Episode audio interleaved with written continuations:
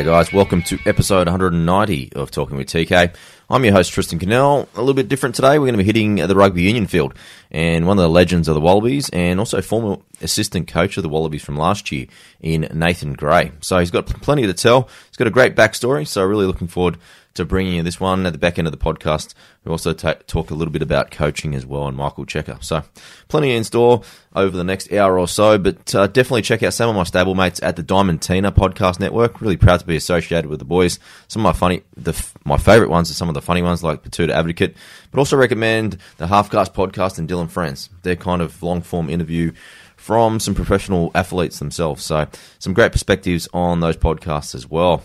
Thank you to everyone that's leaving reviews, whether that's on Apple Podcasts or Facebook. If you get a little bit of time, if you can leave me a review, that's the best thing you can you can do to help me continue to grow the show. And I really appreciate everyone sharing sharing the word with their family and friends. I've had a lot of people tag me on posts on, you know, all the different socials and also just hearing out and about the people listening to the show. So I couldn't have done it without you. So thank you very much. If you want to connect, please find me on Facebook or Twitter. I'm at Talking with TK. You'll find me at Instagram, Tristan Nell, K N E L L. Or if you want to have a yarn or any guest requests or suggestions for the show, send me an old school email, tristan at talkingwithtk.com. My book, Talking with Champions, that's out now. So it's 75 of my favourite interviews. Lots of absolute legends from the NRL to some American sports, the likes of Evander Holyfield, Larry Holmes, George Foreman, some sporting royalty in there. So there's, there's, some ones that I haven't put on Talking with TK before, likes of Jonathan Thurston and Anthony Mundine as well. So check it all out. It's called Talking with Champions. You'll find the book at Dymocks, Booktopia, or Angus and Robertson. All right, guys, excited for today's episode, and I introduce Nathan Grey.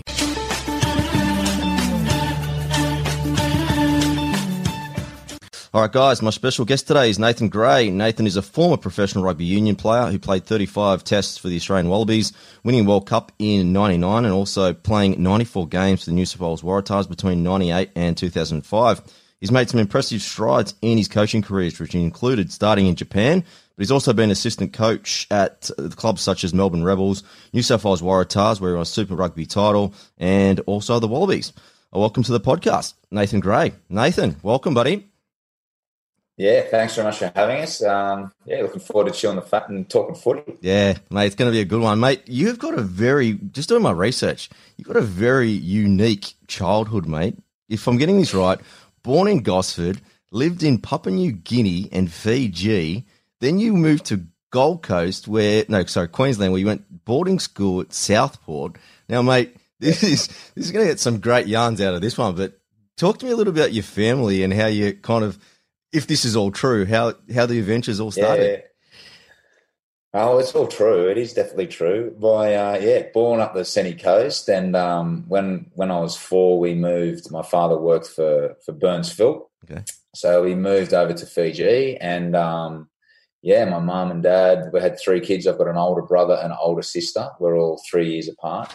And uh, yeah, and we were living in living in. Uh, I went sorry to New Guinea first, and I just had the best memories of, of of the whole experience. And yeah, went to primary school over there and got photos of going to primary school and taking it all in. And then yeah, then we moved to, to Fiji again through my father's work and yeah, it was really seamless. Like I, I look back now as a as an adult and with uh, with with kids, and I just had the best memories. But it would have been really tough for my mum, for my mum and dad. It would have yeah. been really tough. Um, but we never knew that as kids. So you know, as a as a parent, I take my hat off and yeah, and think, geez, that would have been re- really tough for them. But yeah, great memories, and yeah, uh, you, to think that that hasn't rubbed off on me personally is uh, is crazy. So yeah, it's it's funny how things shape us. Yeah, but I think that's what life's all about. You know, learning people's different cultures, seeing how people live, and you got exposed to that so early, just between those two, and then later in your career, you went to Japan, and then you got that experience too. That, that's what life's all about, isn't it? Just learning how people just all are different, but at the same at the same time, isn't it? Definitely, and you and whether you're conscious or subconsciously um, learning things about dealing with people in different cultures, the frustrations of trying to communicate, the the differences in skin color and yeah. people's traditions and what they do and their food and stuff like that. I as a, as a kid, I, I never really I never really thought of it of anything other than normal. Yeah. And then as an adult, you know, moving to Japan with the at the time we moved, my wife and I, we just had the one child. We originally were going to go for for eighteen months, see what it was like, and we ended up staying for five years, and we had another couple of kids while we were away. And yeah, it's funny how those environments shape you and shape your shape the way you deal with people, and and essentially for me, how how I coach and want to lead. Yeah, for sure. Now, you know, you, you spoke about going to school in these overseas countries. How much different was it to what we do in Australia? Again, of at the time, it's it's very very similar. I went to an international went to an international school in Fiji and a and a and a, a local primary school in New Guinea. Okay. And yeah, in terms of in terms of syllabus and and what we were being taught, um, I assumed everything was normal, and Yeah. it seemed quite similar. But a lot of those international schools um, are sort of run by government agencies and have really good support. But yeah, my memories of schooling over there were were fantastic. Uh, um, yeah, really enjoyed it. Okay, mate, what's the first sport that you played? Because I know you didn't take rugby up until you actually hit Queensland.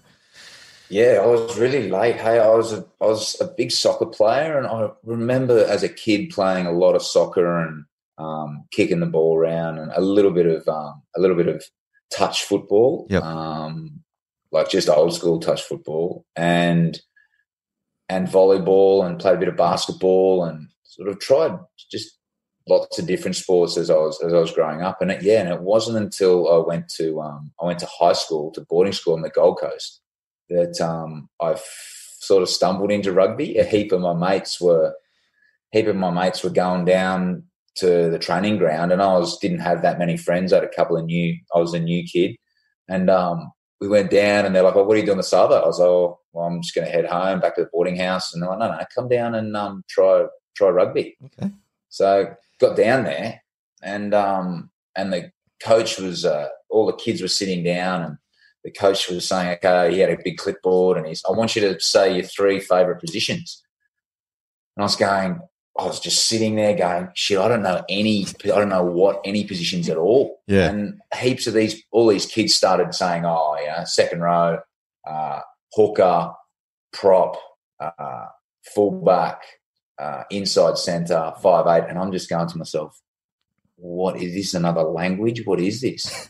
and most of the most of the kids sort of said five eight inside center, so I just said that, and yeah, that was my, that was the start of my rugby journey. Okay, well, before we get into the rugby stuff, mate, you know, to go to boarding school, Yep. usually it's a tradition following in a father's footsteps, or you're naughty. So, mate, which one was it? Oh, I think I think neither, and um, yeah, it's interesting because my sort of my family history, a bit of my family history is my father. My father, as he when he grew up, he his father left him, um, and and his mum, and had a had a bit of a difficult difficult childhood, and Mm. my father never really got um, the opportunity to to have a really good education. Um, and then yeah, it's quite interesting because post that into his adult life, he sort of reconnected with his stepbrothers, and there's three of there's four of them, and three of them are doctors. One's a psychologist, Wow. and his father was a his father was a doctor as well. So, dad dad really never really had that opportunity to get that really good education. So I think when he took the family overseas, he was quite adamant about trying to provide a really good educational Mm. experience for us as as kids. So part of the deal of going overseas was that um, the company would pay for the education, and um, and yeah, knowing now what I do about school fees, holy shit, it's um, it's crazy. So for him, for mum and dad to be able to work overseas and then send the three of us to to boarding school in Australia, it was a massive sacrifice. And um, and my my dad's um, mum lived on the Gold Coast. She lived at Palm Beach. Yep. Um, and so that was the connection, and that was the only real. She, he had um, his his sister and lived on the Gold Coast as well. And so yeah, so my sister came over to boarding school first okay. with my brother, Yep. and I and I stayed in Fiji with mum and dad.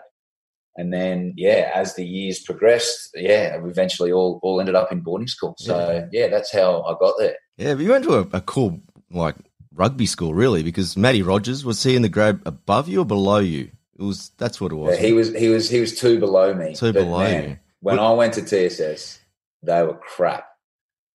Really? So what did you We were- guys change we the were- fortune a little bit?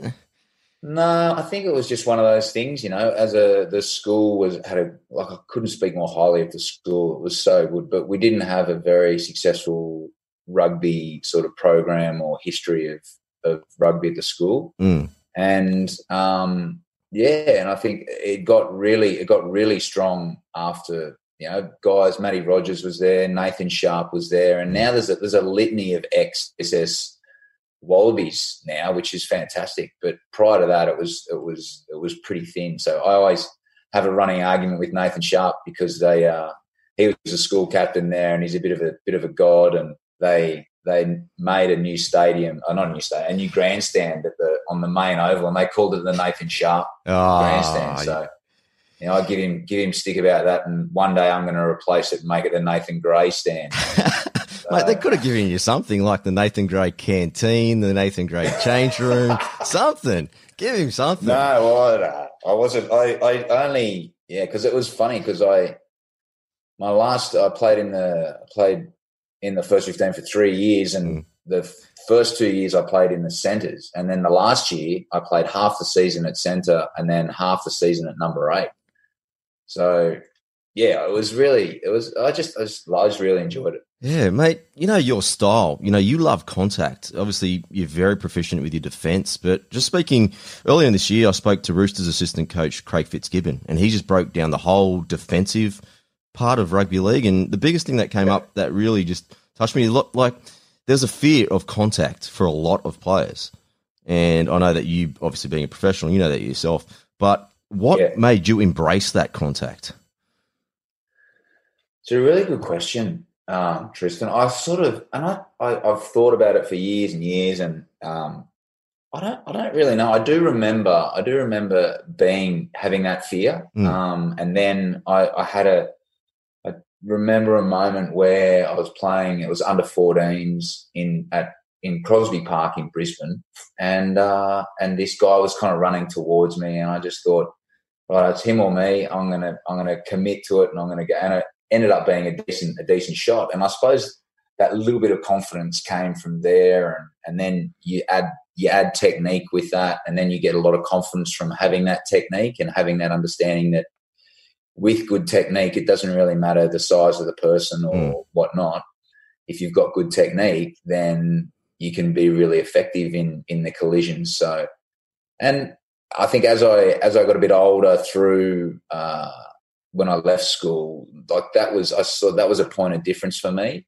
Like I wasn't I wasn't very I wasn't very skillful. I wasn't very big. Mm. Um, I wasn't fast. I wasn't overly agile, but I, I really liked to hit people and and and that was sort of something that I felt as though oh, I could bring that if I could bring that to a team, then that would be that would be of benefit. So yeah, that's sort of that's sort of how how I got into that. Yeah, it was interesting. I watched your little seminar you did with uh, Greg Mum, and just you had a few little. Oh yeah, Yeah, I thought that was really good. And I was just watching a couple of little clips that you had with Bernard Foley, and you were just showing kind of where he comes in a little bit wrong. And obviously, with him being a smaller player, he needs Yep. to get all efficiency to, you know, obviously use Yep. his body into the into the tackle. But how do you get, especially for yourself back then, and then obviously what you teach now in your coaching? How do you get Yeah. good at defense?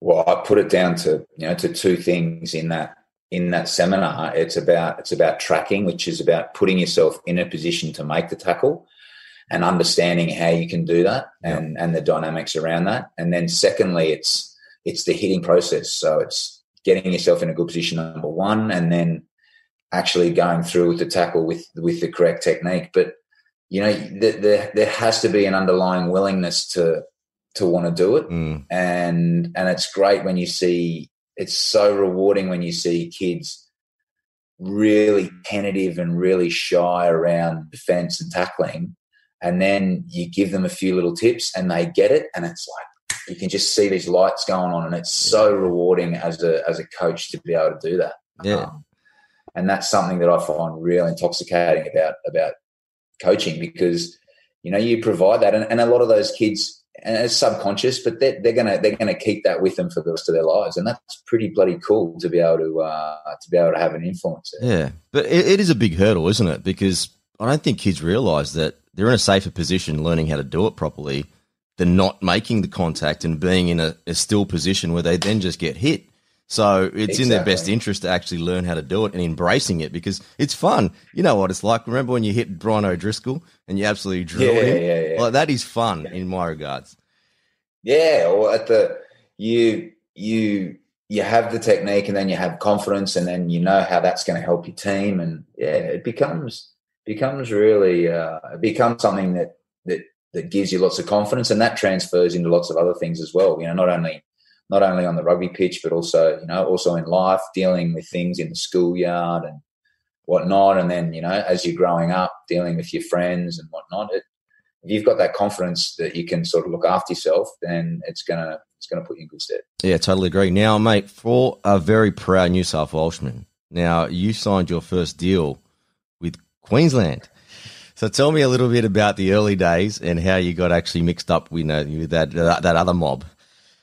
Yeah, well, I I was hoping you weren't going to bring that up, mate. I've got yeah, I've got two. I've got two Queensland caps, of which you know, look when I when I when I left when I left school, um, and I was on the fringe of that of that sort of professional era in sort of 95, 96. Yeah, there was a couple of decent um, there was a couple of decent centres running around in Queensland. There was a couple of blokes called Tim Horan, Jason Little, Daniel Herbert, and Pat Howard. Jesus. Um, so just those blokes. There's not many rugby people in the world that don't know every one of those names. And then you've got this young upstart Nathan Grey, who's you know coming into a into the Queensland program. And um, look, and those guys were were in front of me. Great mentors, great guys. Hmm. Really, mm. really helped me out. Um, so then when yeah, so I never could get a game for Queensland, obviously because back then the there weren't that many games. So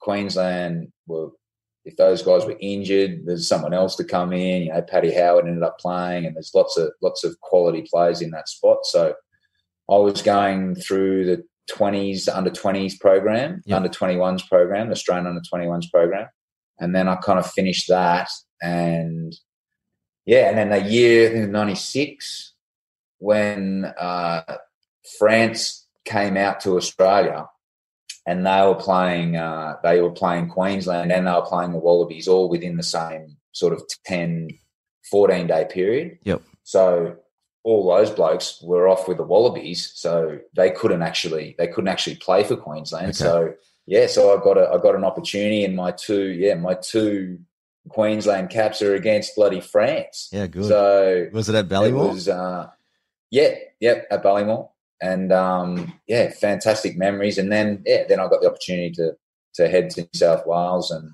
the following following year in '98, I actually played Super Rugby against Pat Howard, who was playing for the Brumbies. Yep.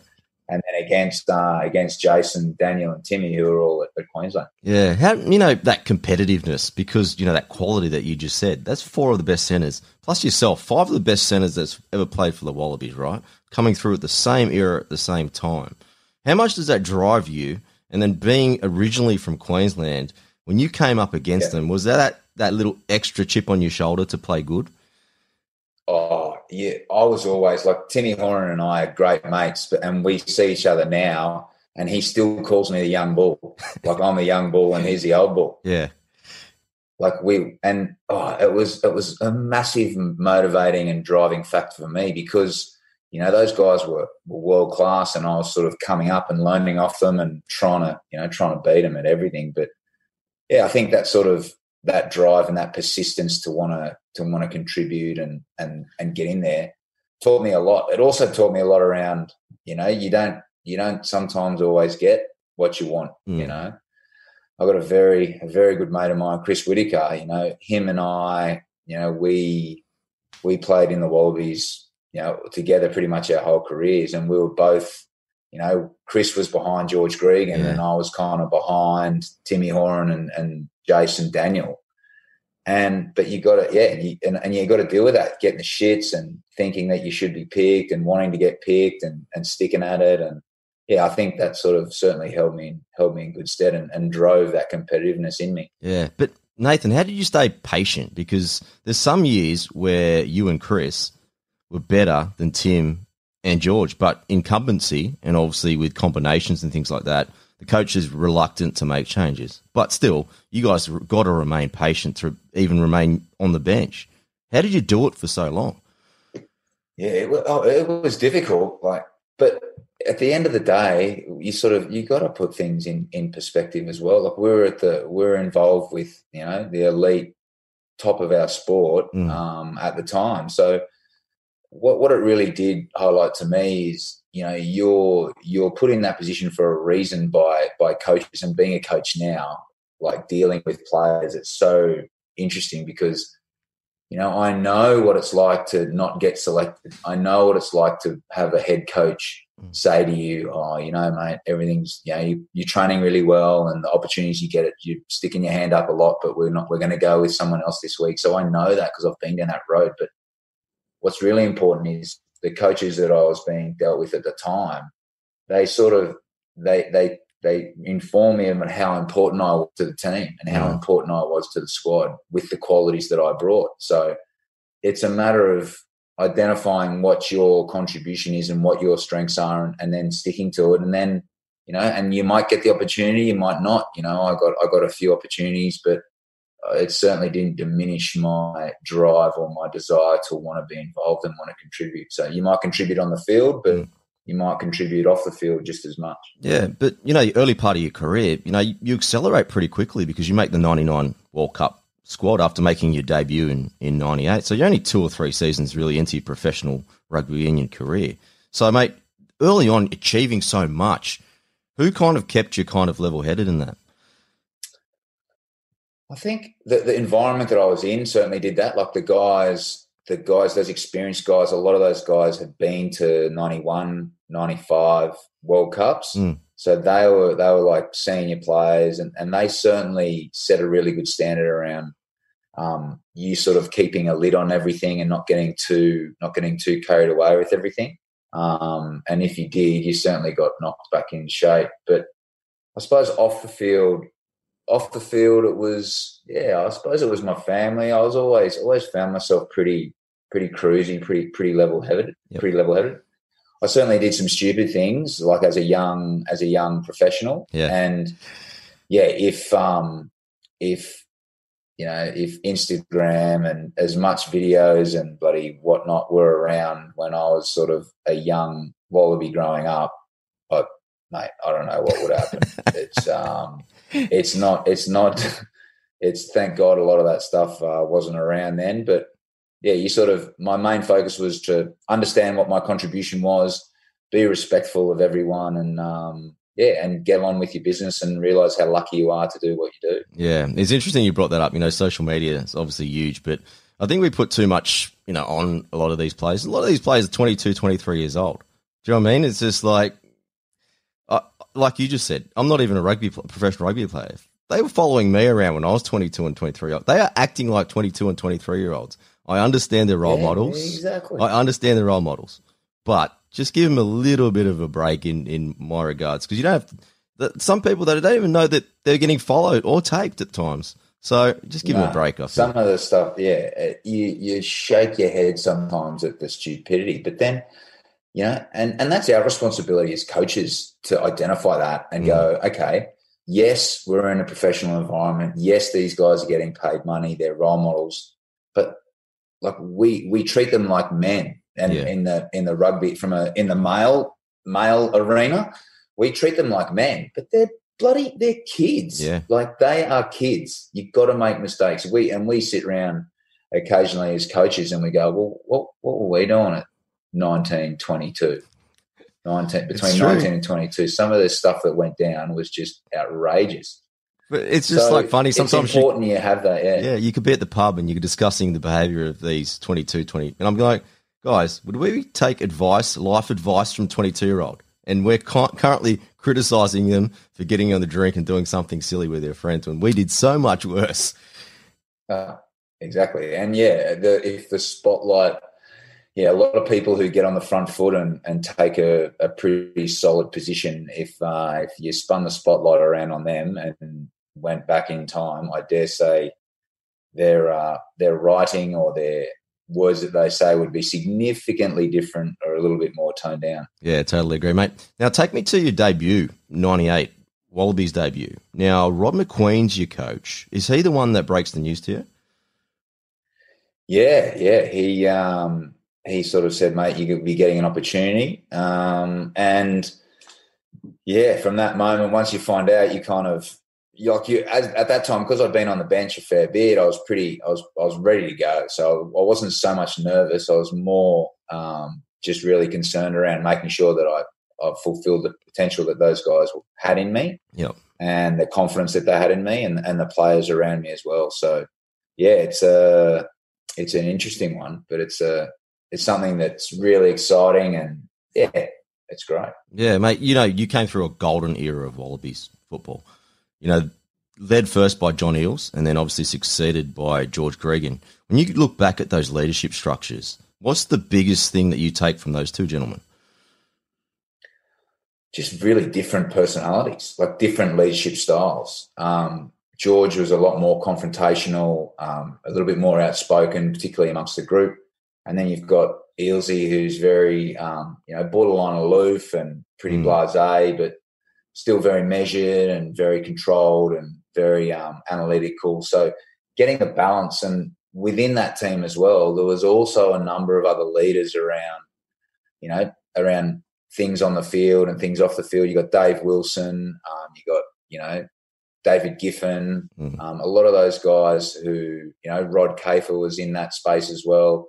You know, those guys who had a lot of experience and contributed a lot, but didn't necessarily have the C next to their name or the, or the VC next to their name. Yeah. Um, and that's that's something that that I, I, must admit I think lacks a little bit in, in rugby these days is is a broader scope of leadership. Like a lot of guys just think, oh, well, he's the captain, and, and I don't really have a responsibility or a role to play. Yeah, um, that's a that's a that's a whole other conversation.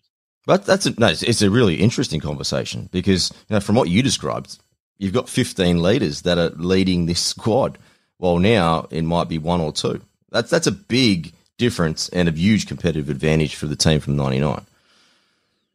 Oh, definitely, and it's. I think it's it's the it's the it's a bit of a byproduct of professionalism where you know everyone everyone looks after their own backyard and everyone has to make sure that you know their contracts right and they're playing and they're and they're performing so that they can be looked after and whatnot. And players shifting clubs and jumping out of contracts left, right, and centre, and that ability to really commit to an organisation or a program and then contribute and and feel as though, yep, I want to contribute to this place place to make it better, and and that's going to make the team better and the environment better. That's sort of that's sort of lacking a bit now um, in a, in a lot of teams, and that's a byproduct of the landscape that professional sport is. And then you see these success, consistently successful organizations and you, you start digging into them a little bit and then it's very very quickly you find out that there's been a consistency of leadership a, a, a broad leadership base um,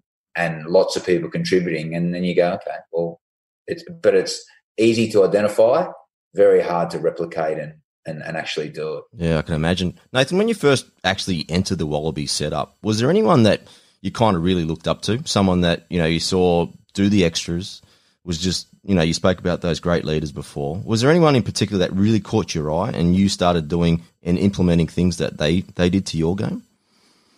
Oh, Timmy as a player, another yeah. player, yeah, Timmy Horan, he was the king. Um, he, you know, the way he trained, the way he, the way he interacted with the other players, had a really good sense of humor. Like, could really you know, really be very dry and take the piss all the time. Yeah. But when it was, but when it was on, when it was training time, when it was game time, he was uh, he was on. So certainly learned a lot around around him and how he prepared. Daniel Herbert as well was another person who I learned a lot off around yep. How to prepare. Um, and I remember, I even remember as a young kid, um, or when I say young kid, like an 18, 19 year old, like thinking on a training day, as like, oh, wonder, wonder what those blokes are doing today. Like, I reckon, I reckon if I'm going to the pub or I'm going to go and do a session down the park, what's what's Timmy Horan and what's Daniel Herbert doing? What yeah. are they doing today? And then I sort of I, I use that as a bit of a motivational thing as well. So it's um yeah certainly those two guys jumped out at me and um yeah it's people who I sort of looked up to. Yeah, I heard you speak on Berkey's podcast about Tim calling you when you did your ACL. Were you surprised that he got in yeah. touch? That was pretty cool. Mate, it's awesome. And I and I do it and I and I do it now to to players and I did it as a player as well. It's um yeah, it was really it was just highlights how good a what type of person that he is and you know, at the time we were we were like going for it in mm. terms of that um Wallaby number 12 jersey. And um and yeah, for him he's just sort of just showed what kind of guy he was and and how and what sort of rugby's all about. You know, it's you know it's going to get better, and, and the number of number of young kids that I've spoken to about it since then, you know, they do their knee or they redo it again. It's um yeah, just that support and providing a bit of a a, a comforting voice makes a huge difference. Yeah, I totally agree. Now, mate, for winning the '99 World Cup, what does a player receive when you actually win? Uh, you get like a little, got like a little medallion. Okay yeah, little medallion, and that's it. It's yeah, somewhere, somewhere in here. Okay. Uh, How many days did the yeah. boys party for? well, we went pretty hard. Um, from from memory, we like flew out like the next afternoon, so it was pretty. It was pretty big, and then we came back to Australia, and they had like a ticker tape parade and yeah. or whatnot. So that's all. That's all. That's all a bit of a blur, to be honest. But Yeah. Mate, how did it feel? 2001, you know, British and Irish Lions don't come to town every year. You know, what, what is it? Every yeah. 10 years or something? What, what's the what's the actual years? Well, they were they used to do it every 12 years. Every yeah, they do New Zealand and then Australia and yeah, it's it's bloody long time between drinks. Yeah, is it what? But mate, you get to start. You started every test and you're starting against the pretty much what they say is the best inside center in the world in Brian O'Driscoll. So, how did it feel to be finally in as a starter? And then obviously we know the result of how you went against Brian as well. Yeah. Um, it's a real interesting it's an interesting one for me because that's um I, I sort of I, I, I personally put that above the World Cup. Mm.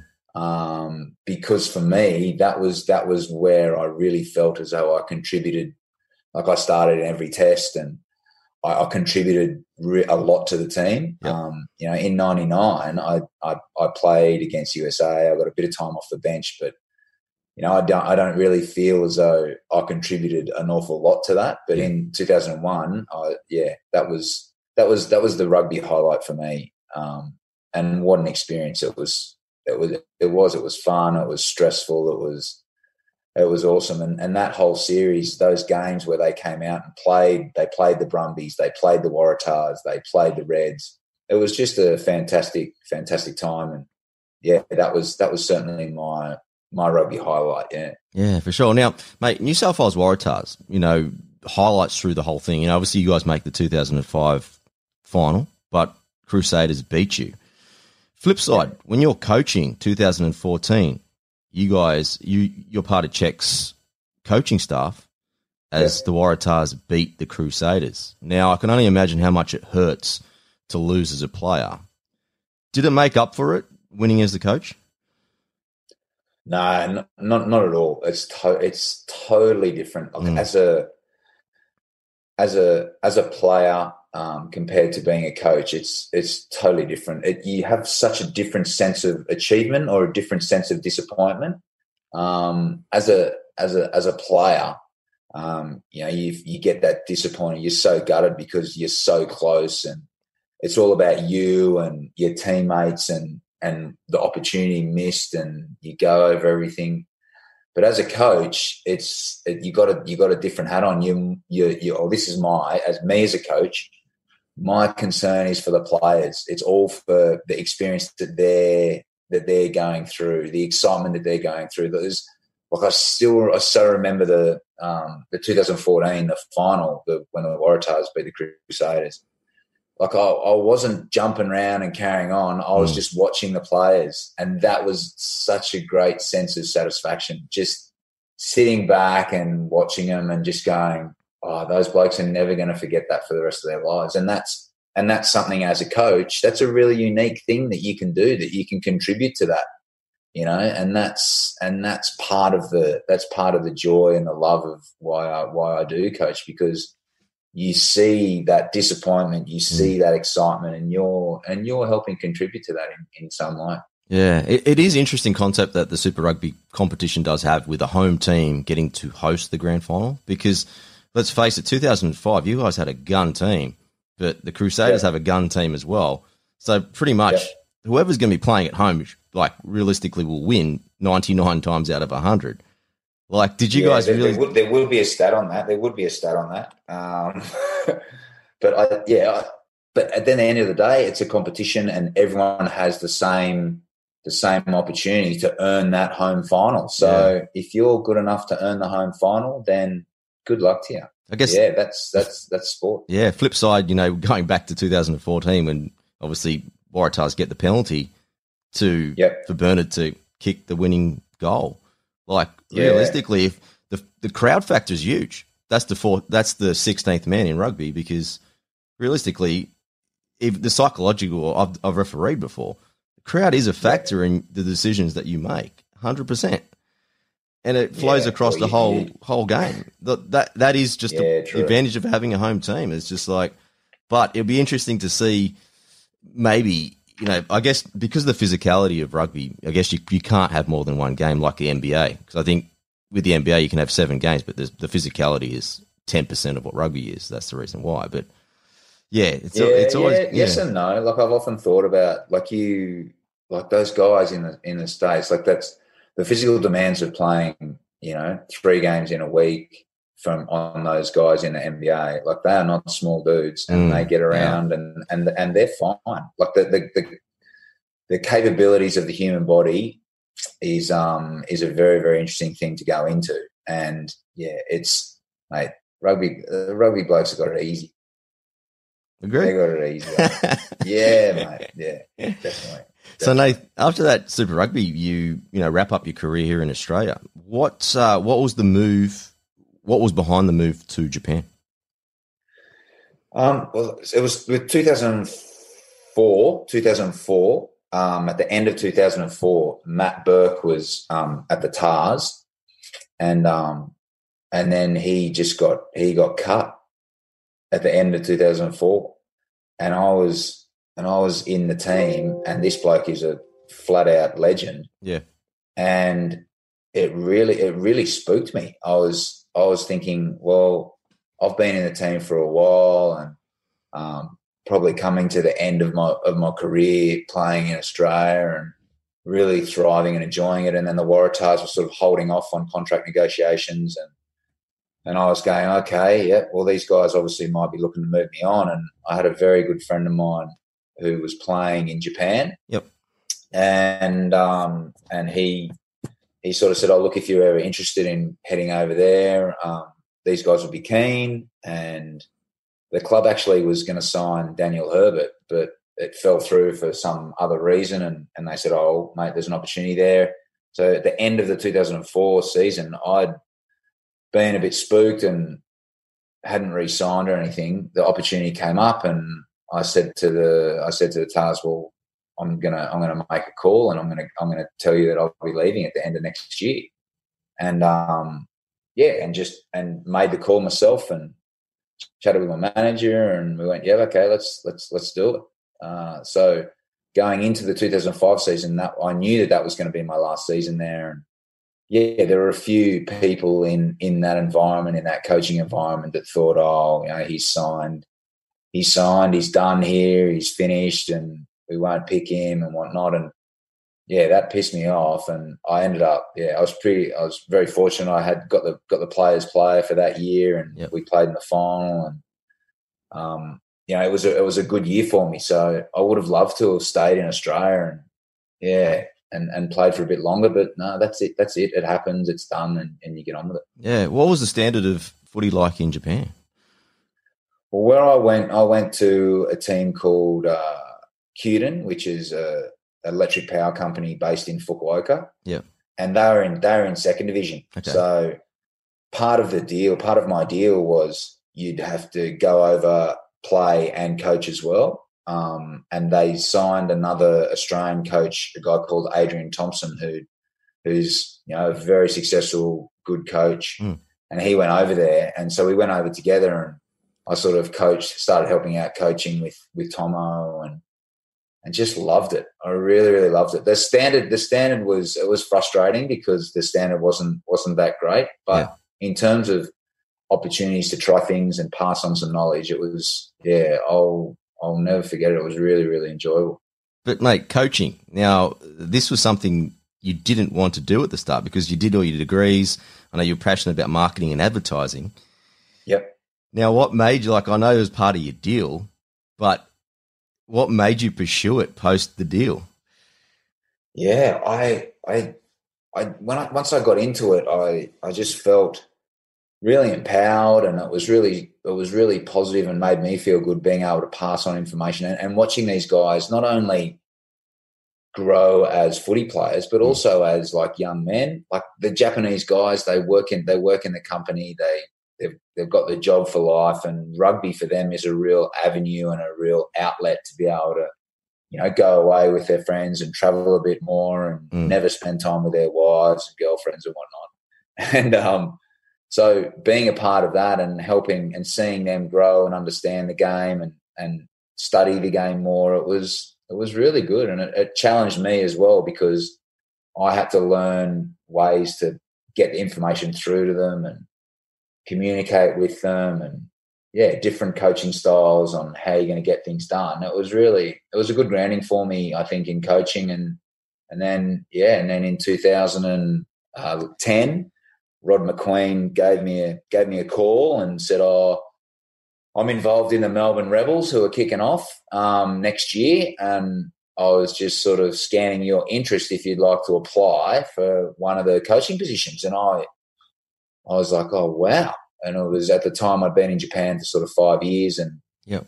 it was good good to get looking for an opportunity to potentially come home and yeah everything everything sort of fell into place there and then I headed to Melbourne we headed to the to Melbourne with the family and yeah it was amazing yeah, Yeah. being a part of a new a new organization contributing to the culture of the place and laying a foundation for what is now the the Melbourne Rebels was was something that was really exciting and yeah I jumped at it Mate, have you had a good chance to, you know, they talk about a coaching philosophy. Now, for your own coach, like you're you're very lucky. You know, you've done a master's in business, but realistically, even with your playing experience, if you have a look at all the coaches, starting from Bob Dwyer all the way Rod Macqueen, working under Check, like mate, you've done a master's in in coaching, in the experience that you've got. Do you know what I mean? Like you can't buy what the experience that you've been given. But in terms of a coaching philosophy, have you, have you had much of a chance to have a think of that? Yeah, I, I'm a I'm a I'm a big believer in, and it's been interesting because I've been an assistant coach for all of my career. Mm. Um, you can you can develop philosophies and you can have different ways if you want to do things, but um, ultimately you're underneath the philosophy of your head coach, and that's what you that's what you need to that's what you have to pass on, and you have to instill that in your in your coaching style, and obviously as a defense coach, which is which is my passion, um, my expertise, is you have you communicate with the head coach around your defensive philosophy, around what the goals of your defense and whatnot are. But the overarching whole philosophy of the team comes from that head coach. So yeah, I've got I've certainly got some ideas that I want to that I'll look to want to try and do. And yeah, de- defensively, simply defensively, my philosophy is I want to I want to provide an environment where the players can defend, have a good, comfortable understanding of what we want to do, and get the ball back. Like everything goes back to getting the ball back. So why are we defending? Because we want to get the ball back. Why are we having this defensive structure set up? Because we want to get the ball back. Why am I why am I using these techniques? Because I want to get the ball back. Everything at your defensive breakdown is all tailored towards getting the ball back. So from a defensive perspective, that certainly highlights my philosophy. And as an overarching um, rugby philosophy, it's it's a game that has so many little nuances to it, but is very very simple. And if you do the simple things really well, that is your point of difference. And it sounds so crazy, but it really is. Like young guys coming through these days, the un- understanding that concept of you know, mastering the skill, mastering the basics of the fundamentals of the game. And for me, that's catch, pass, breakdown, and and tackle. Um, if you master those things, you are going to be light years ahead of most of the rugby players in the world. So, mastering those skills is something that I'm very strong about. And then I'd like to, you know, I'd like to have a pressure philosophy around everything you do in the game is is focused on pressure. Yep. Your you're moving pressure through the way you play, and eventually the the opposition's gonna gonna succumb to that pressure, and you're gonna find yourself at the end of the day on the right side of the score sheet under that pressure philosophy. So it sounds very very simple, but there's there's lots of layers to it. But yeah, having a, a pressure a pressure game as an overarching philosophy is something that I yeah, I want to I want to strive towards. Mm. Now you have been assistant for so long at different levels, both domestically and internationally. You know, just speaking to a lot of coaches just recently, some of them don't want to become a head coach. For yourself, yep. is that something that you aspire to be? Yeah, it is. It's it's one of those things that if if you don't if you don't do it, um, how are you going to know if you're good at it or not? Mm. It's you know, I'd rather have a real growth mindset around myself as a as a coach um, and looking for those ways to do that. And I think it'll it'll help me as a as a coach to go through that process. Um, to learn a different part of the game from looking looking at a different looking at it through a slightly different lens as as that head coach.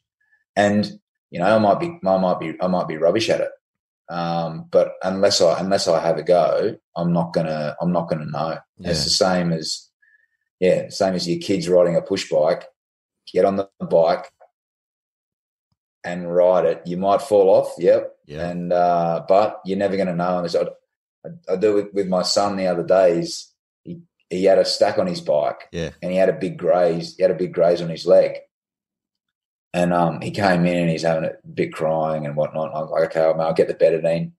And he's like, well, what are you going to do with the betadine? Are you going to put the betadine on it? And I was like, yeah, yeah. He goes, is it going to hurt? And I was like, well, yeah, it's going to hurt, but it's going to make it better, as opposed to going, no, no, no, mate, it'll be fine, it'll be fine, yeah. and then you whack it on there and, and it kills it. So I'm, I'm all about, you know, I'm all about having a go at things and, and being up, up, up front and honest. And you're not going to know unless you try. So that's where I'm, that's where I'm at. Yeah, nice. I like that attitude. Now, mate, Michael Cheika, when and where did you meet him for the first time? When I met Check, for the first time as a player, okay. um, I got selected at the end of '97. The Waratahs had a development tour to the UK, so they played the Super, well, it might have been Super Tens or something, I think, back then, and they had a development tour to the UK. So all the the bulk of the Wallabies um, weren't available to go away, and they took a group of young guys um, on that trip, and I was a was I, was 21 year old, 20, 22 year old. Got that opportunity, went on that trip, and we're in uh, we're in London, and Check was actually playing over in Italy, and he they were short on back rowers, so he was flying back through. So they asked him if he'd come and play for two of the games. Okay, and he's and Check was he was oh yeah I not oh, I didn't I didn't know him at the time, but he rocked in, and I knew that he was a bit of a Randwick legend. And I walked through the hotel, and he was standing there in the old, in the denim jeans with a white t-shirt, the aviator sunnies on, and and he, I kind of I introduced myself, said hello. He kind of just looked at me as though I didn't exist, and, and kept going on. And, and we ended up playing a couple of games, but I didn't I didn't have a conversation with him outside of that at all. He was way too cool for me. Yeah. And um and we we joke we joked about it. We still joke about it now. How much of a how much of a rock star he was. Um, but yeah, that was that was the first time I met him. Hey, the first time I met him.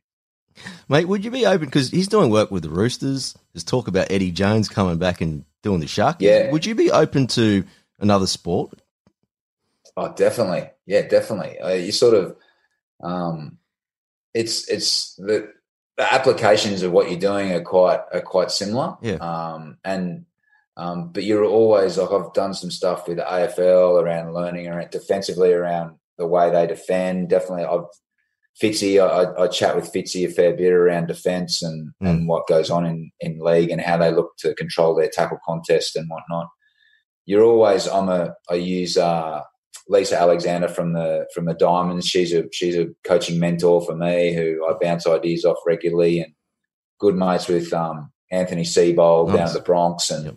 you just it's it's you, you you're always looking at finding ways to improve yourself personally, but also a lot of the times you talk to these really experienced coaches and they're reinforcing what you were thinking anyway, and that's and that's something that's really powerful. But yeah, looking at coaching in another sport, uh, the nuances and the the structures would be difficult to pick up, but I think the philosophies around trying to get the best out of your athletes, which all coaches are trying to do, is something that yeah that is transferable and yeah, well, I'm interested to see how Check's really enjoyed the time he spent with the Roosters and whatnot. Yeah. and he's doing a bit of a bit of a macro focus on their coaching group and how they interact. And he's a bloody smart cookie so and and Robbo and him are best mates. So they've got that really good understanding of being really honest with each other and and and, and saying it how it is. Yeah, just with Czech, you know, last year you didn't get the results that you wanted, but just interviewing a few of the boys, their biggest thing is they would run through a wall for check. What is it about his relationship with his players that he can get to that level with them? I think it's his empathy um, and and also his drive. Like he's very he's very clear with how he wants to play and what the expectations are of the players. And if someone if someone's very clear with you with their expectations and what they expect, and you make the choice, you either deliver or you don't. Mm. Um, and that and that is a and that's something that's that's really simple, uh, but very difficult to continually and consistently deliver on. Um, and he's got a real he's got a real sense of empathy around understanding what the players are going through and and their their needs and their their issues and you know he's always there for them and provides and there's so much stuff that he's done over the years that oh mate if I could if I could tell you some of the stuff he's done for these for these guys off the field Mm. that no one will never know about um, is a real testament to him as a man and also as a as a coach because you know players sometimes you know people watch them play on a Saturday and they don't play well and the reason might be so abstracted or the week that they've had they might have lost a family member of which we had at the we had at the Wallabies you know we had two guys lose their fathers um, during the season um, and that that in itself dealing with that is something that um, is a real skill of checks and yeah certainly something I've learned and want to want to mimic uh, around my coaching and my coaching style. Yeah, that personal side of things, like you just described. When you were playing, Nathan, did you have anyone close to check in that sort of regard? No, I didn't. To be honest, Mm. um, I had I certainly had not so much head coaches. There was certainly um, assistant coaches that I had really really good relationships with, of which I still um, still speak with now. Um, you know, Scotty Wiseman Yep. uh, Andy Friend, who was at the Tahs when I first started there, Brian Melrose, who I still speak with, who's a, who coached me at the Waratahs. Yep. Um, you know, those little relationships that you that you create with coaches um, are really important. And yeah, and as you said before, I've I've been I've been lucky enough. I've been coached by some pretty pretty bloody good coaches. Mhm. So I've learned a lot from those guys, what to do, and also a few things that I probably wouldn't do as well. now, Nath, final question is just just around handling pressure because in the lead up to the World Cup and pretty much the whole of last year, you know, rugby usually isn't in the, the media in terms of back pages and things like that. But all year there was always talk about what would happen with Czech and you guys on the coaching staff. And to take NRL off the back page, you know, there's obviously interest in what was happening in rugby union. But for you Yeah. guys as coaches, how hard is it to do your job when it's continuously speculated day after day in the media? It is hard. It, it's hard, but the personality that you know that I am, and I know, I know that Check is, and, and other coaches are. You you are so engrossed in what you're doing um, around optimizing the environment that you're in and getting the best out of the players and preparing. You you try and I, I see it as just noise. I, I went through yeah when it was was pretty heavy and stuff was going on. I just went I just made a few decisions around.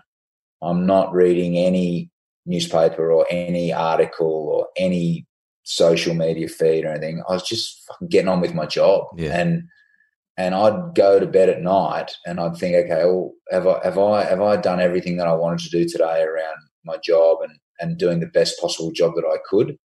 And I'm, I'm and I was really comfortable. And for me, it's the same with it's the same with games. If as a coach, if you've done the best possible job you can do and you're not bullshitting yourself, and you've prepared yourself well and you've put the time in and, and you've got the guys ready, then, you know, Saturday becomes, you know, an enjoyment where you're actually seeing the work being executed on the field and seeing the players doing those things, going through the ups and downs. But, you know, that's that's certainly something that I really focused on was controlling what I could control. And that was how I worked and how I prepared and how I mentally charged it the day and the year. Um, so that was that was a real good coping mechanism for me. I yeah, and all my friends they'd say, "Oh, what about this? Did you, mm. did you see this? Or did you hear that?" Or my mum and dad ringing me up, going, "Oh, Nathy, I've seen this about that." And because I never, I didn't read it, or I didn't even wasn't across it. I was, it was just noise to me. I was well, that's, that's it is what it is because there's the minute you think you're going to control those situations, yeah. you're dreaming. So yeah, control what you can and um, and focus on what your outputs are, and don't worry about what anyone else's is. Yeah, some bloody good advice there, mate. Now, Nathan, final question, my dinner party question. Now you got five invites to a private dinner party. This is five people. Five people. Now, only rules, no family or friends, but you can invite anyone oh. dead or alive. Who would you like to invite to dinner, my man? Oh, Winston Churchill is number one. Yep. Um, he's a he's a freak. Um, Margot Robbie. Wait, oh, she's already coming to my party. She can't come to yours. Outstanding. Um, five people, five more. Scott Wiseman, because he talks underwater with a mouthful of marbles. um, you think mm, five more people. You only need two. You've done three already. Two more. Yeah, I've done three. Two more. Two more people for dinner. Um, let's go. Dennis Rodman. Yeah. Um, I'm, I'm assuming you've enjoyed the last dance. Absolutely. Well, uh, yeah, you never really know with him. So, um, I need some. I need another. Need another woman there. Was there any Dennis Rodmans back in the Wallabies? Oh yeah, for sure. Yeah, definitely. Multiple. Multiple. Oh, one person for dinner. Mm.